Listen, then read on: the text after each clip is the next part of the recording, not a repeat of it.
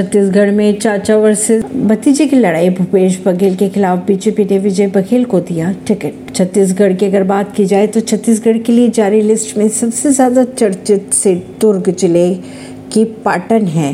कारण यहाँ से बीजेपी ने विजय बघेल को उम्मीदवार बना दिया है। ओबीसी आरक्षित सेठ पाटन राज्य के मुख्यमंत्री भूपेश बघेल का गढ़ रही है। हमेशा से विजय बघेल, भूपेश बघेल के भतीजे है। जहाँ एक और छत्तीसगढ़ में इक्कीस तो मध्य प्रदेश में उनचालीस उम्मीदवारों के नामों का ऐलान किया गया है।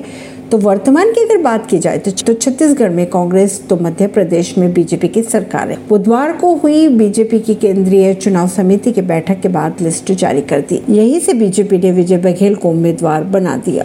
परवीन सिंह नई दिल्ली से।